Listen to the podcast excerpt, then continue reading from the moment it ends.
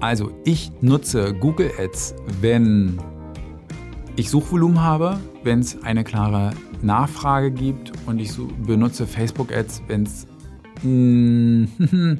ja, ich kann auch Facebook Ads nutzen, wenn es Suchvolumen gibt, ähm, aber tendenziell eher, wenn es ähm, keine Nachfrage zu dem Thema gibt. Und tendenziell würde ich Google Ads bevorzugen, erstmal pauschal gesagt, weil ich bei Google Ads eine meiner Erfahrung nach einen höheren Return on Invest habe. Ja, also der ROAS, beispielsweise der Return on Advertising Spend, ist bei Google Ads im Vergleich bei allem, also wirklich bei allem Vergleichbaren, muss man auch sagen, was man vergleichen kann, war der bis jetzt immer höher. Es gibt natürlich Fälle, da habe ich zum Beispiel irgendwie ein junges Startup mit einem Funding, das hat was ganz Innovatives ähm, erfunden. Ja, ähm, da habe ich eine kleine Anekdote, kann ich gleich erzählen. Da kann es dann sein, dass Facebook, also erstens ist das dann in meinen Augen nicht ganz vergleichbar, weil ich bei Google keine Search-Werbung machen kann, weil es die Nachfrage nicht gibt. Da funktioniert Facebook besser.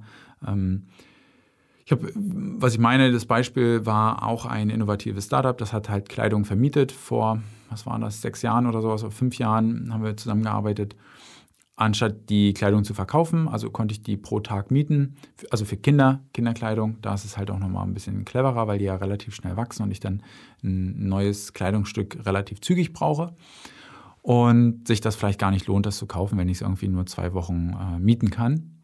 Und da haben wir auch Google jetzt ausprobiert. Fakt ist einfach, zu der damaligen Zeit hat halt noch keiner nach Kinderkleidung mieten gesucht, beziehungsweise war das Suchvolumen sehr, sehr klein sehr minimal. Ich konnte nicht unterteilen nach äh, weiblichen und männlichen Suchanfragen. Und bei Facebook konnte ich das. Und bei Facebook hat das wesentlich besser funktioniert. Also ich habe es nicht gemacht, aber ich habe mir die Zahlen angeguckt. Und das hat extrem gut funktioniert bei den ganzen Muttis.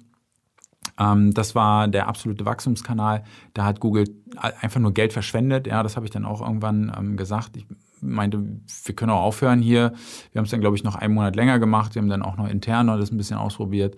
Aber das hat, ähm, selbst als ich mich drei Jahre danach nochmal mit dem äh, Kollegen unterhalten habe, das hat selbst dann noch nicht funktioniert. Also erstmal, wie gesagt, pauschal würde ich probieren, wenn es Suchvolumen gibt, das mit Google Ads erstmal abzudecken. Ja, da kann man natürlich, weil es eine aktive Suchintention gibt, auch gucken, ob ich irgendwo Probleme auf der Webseite habe, ja, im, im Checkout oder im Kontaktformular oder, oder, oder. Und wenn es kein Suchvolumen gibt, würde ich immer Facebook Ads bevorzugen. Jetzt gibt es da ganz viele Nuancen und kleine Unterschiede. Es gibt auch viele äh, Änderungen im Werbemarkt.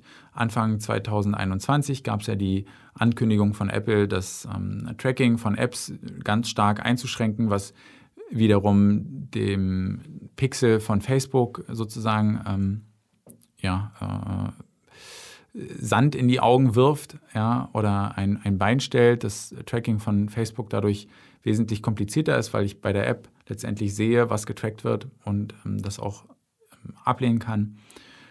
Und das führt natürlich dazu, dass sich solche Sachen auch immer wieder ändern. Ich würde sagen, aus diesem Thema, aus diesem iOS-Update, hat Google nochmal einen größeren Vorteil oder ja, einen größeren Gewinn gezogen, weil was wird passieren oder was passiert? Die Zahlen in Facebook sehen natürlich schlechter aus. Ich verlagere das Budget lieber dahin, wo ich mehr Kontrolle darüber habe, wo ich besser sehen kann, wie das läuft. Und deswegen kann sich sowas auch immer ändern. Aber generell können beide Kanäle sehr, sehr gut funktionieren. Ich bin jetzt hier auch kein, kein äh, Google-Fanboy. Äh, jeder, der mal schon mal irgendwie einen Vortrag von mir auf einer Bühne oder sowas ähm, gesehen hat oder meine Videos angeguckt hat, weiß, dass ich da immer sehr ähm, scharf in der Kritik auch bin mit Google.